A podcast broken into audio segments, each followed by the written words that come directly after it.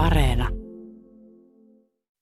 Hyvät kuuntelijat, tervetuloa ohjelmasarjamme kirjoituksia kungfutselaisuudesta toisen johdantojakson pariin.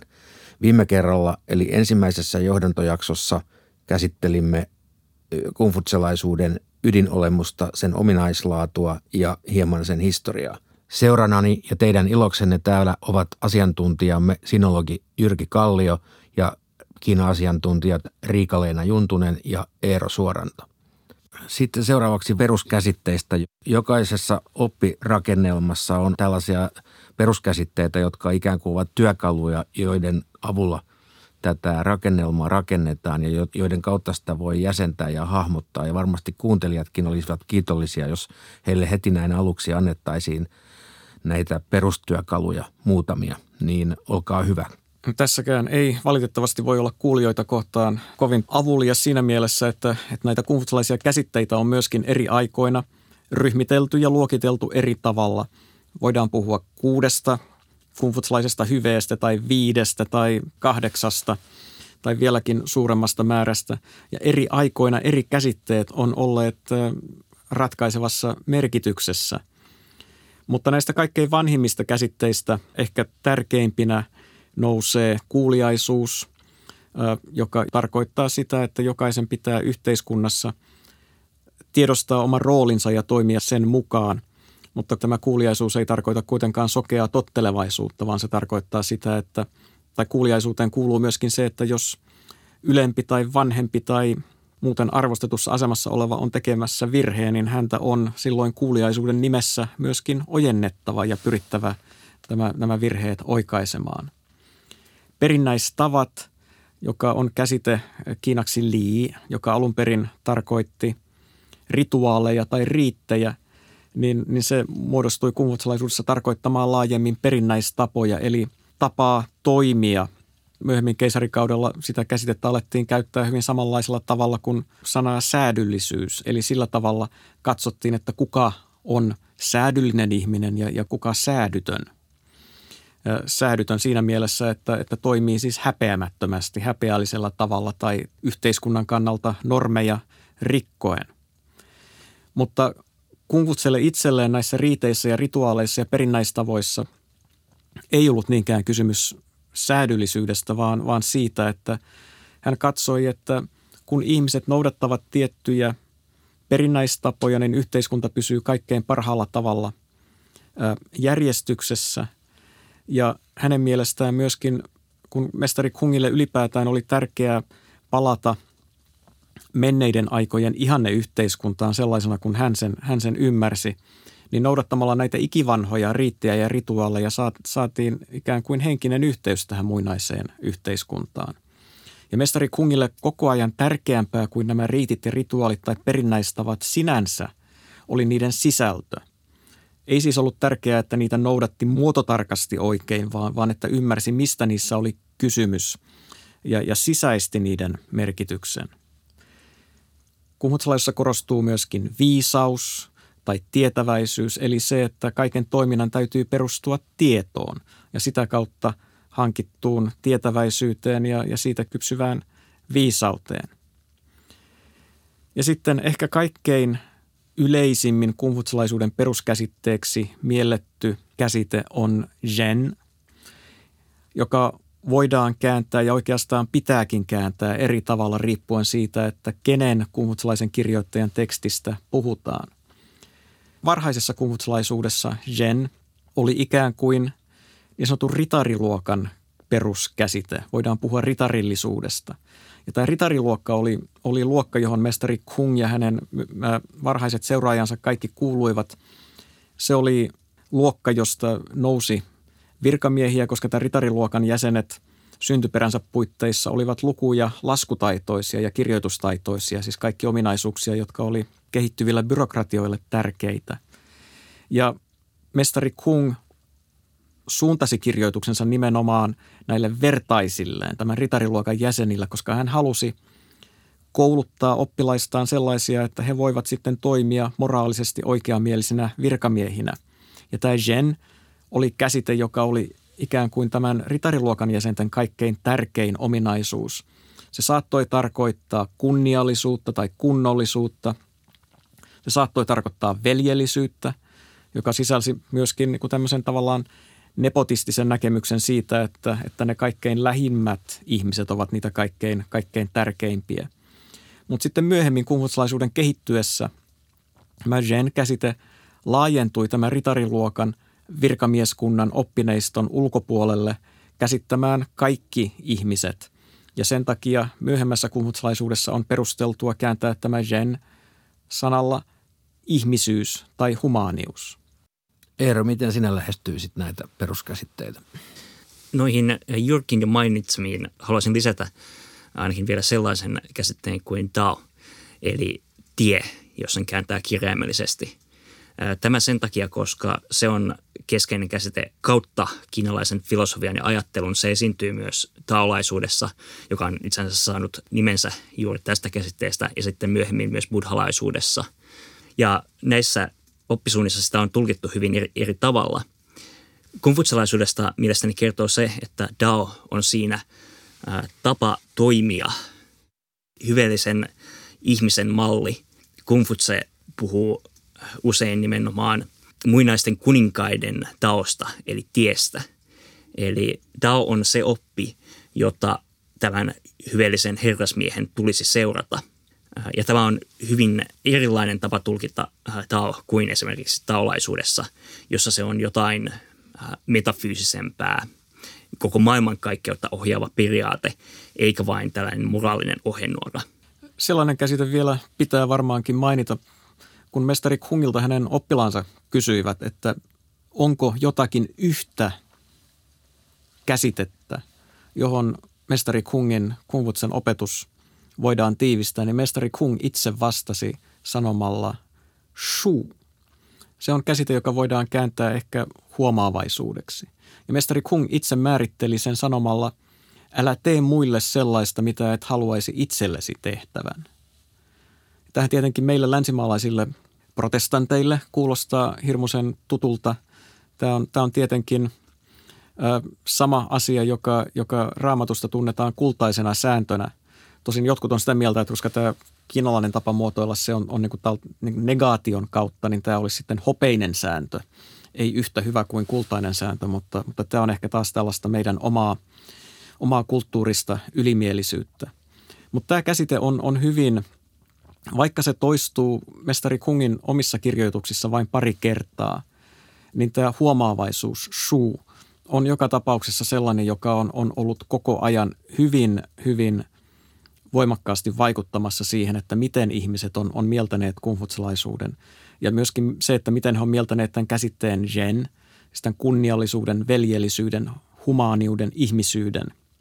Senkin ytimenä on nimenomaan ajatus siitä, että pitää toimia sillä tavalla, että ei tule tehneeksi muille sillä tavalla, mitä ei tahtoisi itselleen tehtävän en nyt malta olla tarttumatta tähän taivaan piirikäsitteeseen, joka näin maalikkokuuntelussa ja ymmärryksessä liittyy tällaisiin uskonnollisiin järjestelmiin ja tulkintoihin, mutta ilmeisesti taivaalla ei tässä kungfutsalaisuudessa ole aivan samaa merkitystä kuin muissa tuntemissamme uskonnoissa. Se ei kai samalla tavalla merkitse tällaista absoluuttia, vai kuinka?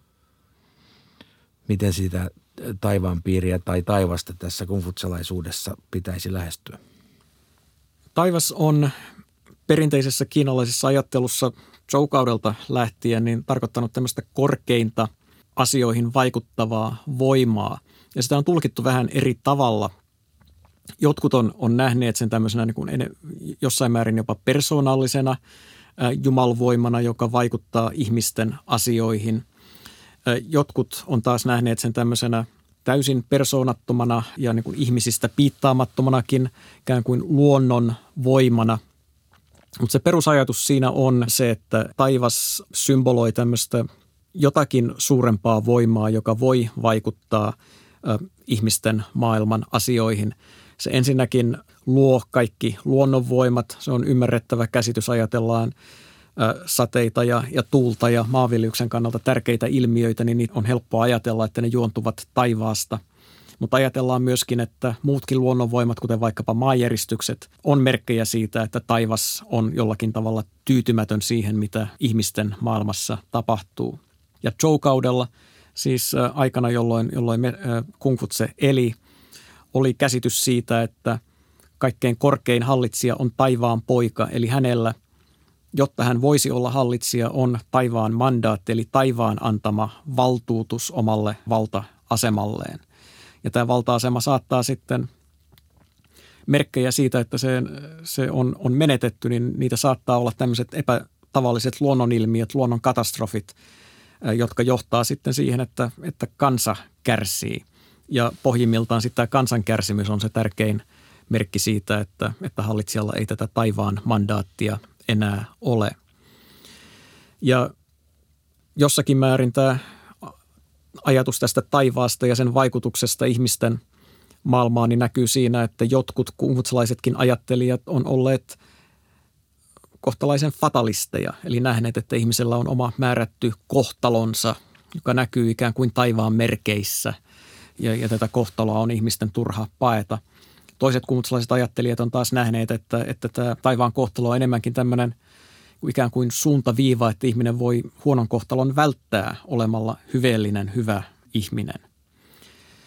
Mutta samaan aikaan sitten kiinalaisessa puheessa on käsite tianxia, joka kääntyy kaikki taivaan alla tai taivaan piiri, joka on tarkoittanut sitten eri yhteyksissä ja eri aikoina niin joko tunnettua maailmaa – näkyvää maailmaa, meidän omaa kulttuuripiiriä tai sitten kun nykykielen käytössä se yleensä ymmärretään koko maailmaksi.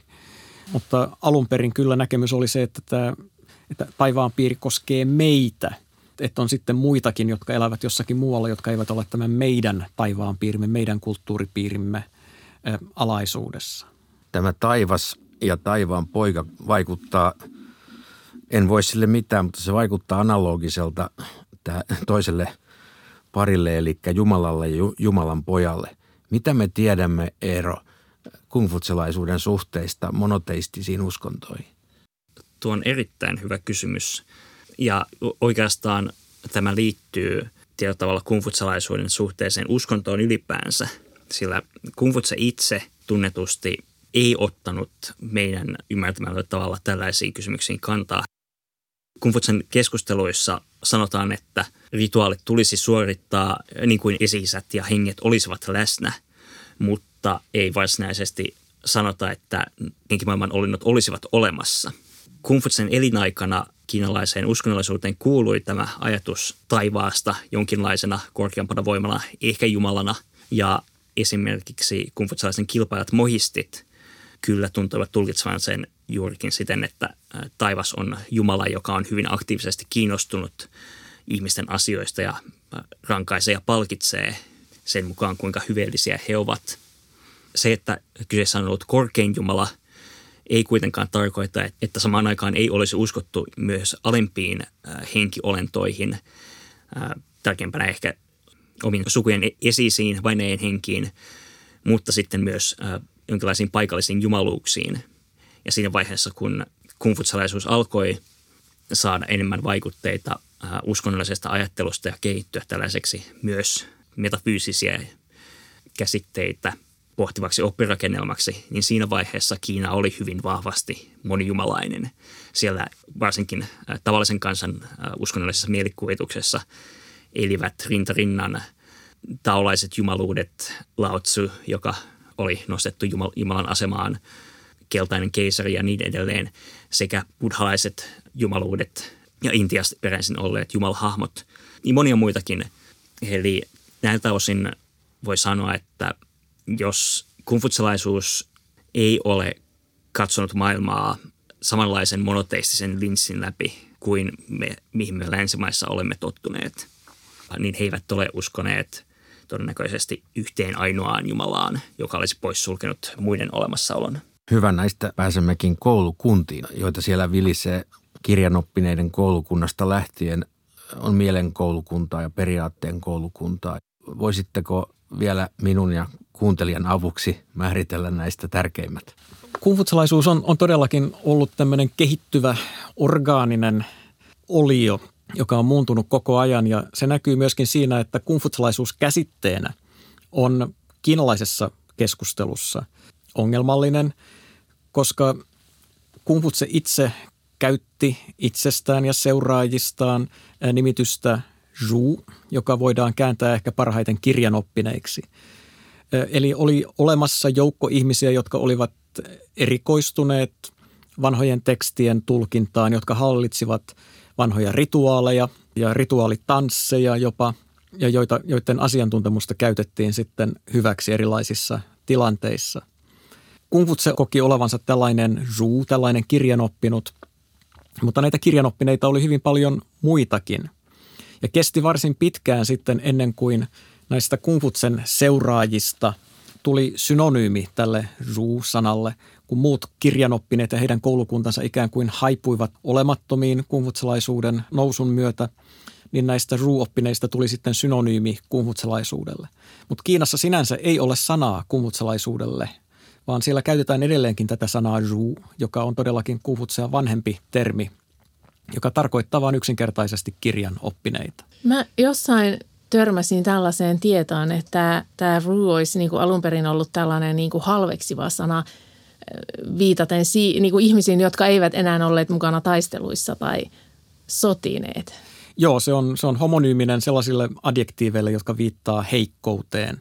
Ja, ja sitä kautta sitä on oletettu, että se on todellakin ollut alun perin haukkumanimi mm. tämmöisille, tämmöisille tota, niin kuin, jotka, tosi... eivät, jotka elähtivät itsensä jotenkin muuten kuin äh, sotilasuran kautta ilmeisesti. Joo. Joo. Kesti nimittäin aika pitkän aikaa ennen kuin mestari Kunginkaan asema kuumutsalaisuudessa sillä tavalla tunnustettiin, että hänet nostettiin ikään kuin sen oppisuunnan isän asemaan, koska mestari Kung ei itse katsonut perustavansa mitään oppisuuntaa aikoinaan. Ja kun oli näitä Ru-oppineita, joita oli muitakin kuin kungfutsalaisia, niin, niin sillä tavalla tämä käsitys siitä, että nimenomaan kungfutsa ja hänen oppinsa on kungfutsalaisuuden ydin, niin tämänkin vahvistumisessa meni pitkän aikaa. Kun hankaudella kungfutsalaisuudesta tuli tämä keisarikunnan virallinen oppisuunta – niin siellä käytiin oikeastaan koko dynastian aika keskinäistä tappelua siitä, että mitkä vanhat klassikot ovat olennaisia ja miten niitä pitää tulkita ja mitkä eri klassikko editiot, koska, koska näitä kirjaeditioita liikkui erilaisina versioina, mitkä niistä ovat oikeita ja, ja mitkä on vääriä. Eli tämä tämmöinen koulukunta- tai kuppikuntakiistely on ollut osa kumfutsalaisuutta ihan alusta alkaen ja se oli sitä sitten paljon myöhemminkin kun puhutaan tästä mielenkoulukunnasta ja prinsiipin koulukunnasta, niin silloin ollaan, puhutaan uuskunhutsalaisuudesta.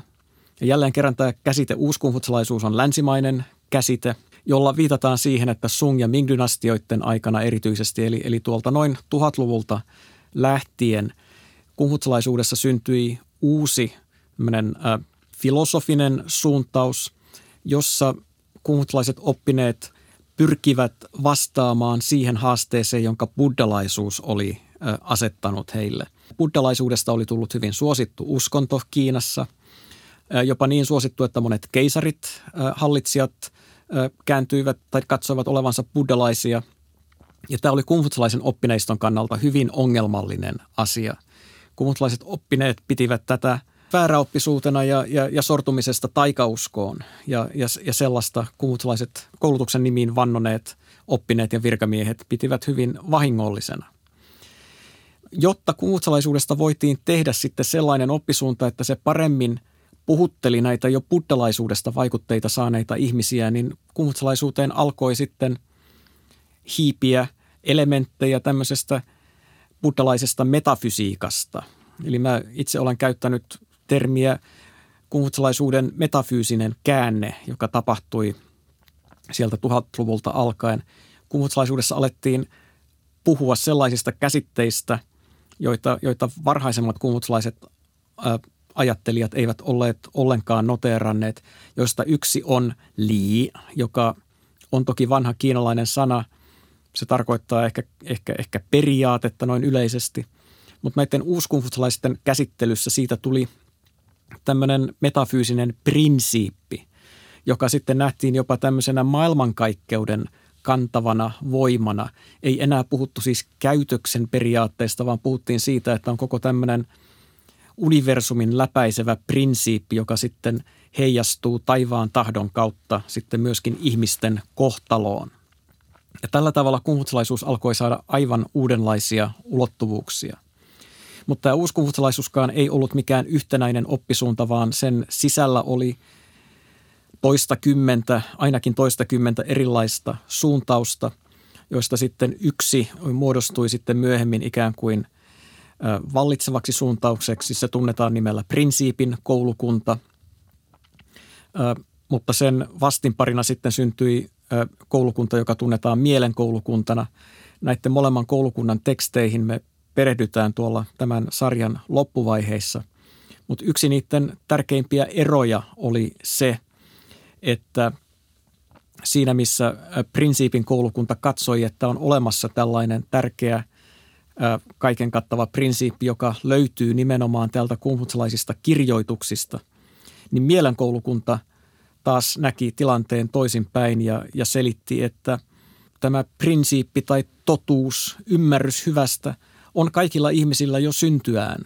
Se on kaikilla ihmisillä jo valmiina, eikä sitä tarvi etsiä mistään kirjoituksista, vaan, vaan se löytyy jokaisen ihmisen sisimmästä. Eli tässäkin näkyy tämmöinen ajatus sekä buddhalaisuuden että taolaisuuden ö, mukanaan tuomasta tämmöisestä mietiskelyn merkityksestä tässä, tässä oman itsen jalostamisessa. Uuskungfutsalaisuudesta voisimme loikata nykykungfutsalaisuuteen. Siis tarkoitan sitä, että mikä merkitys tällä ajattelulla on nyky-Kiinan älyllisessä elämässä, joko virallisessa kommunistisessa, marksilaisessa, valtiollisessa ajattelussa tai sitten jossakin sivummalla.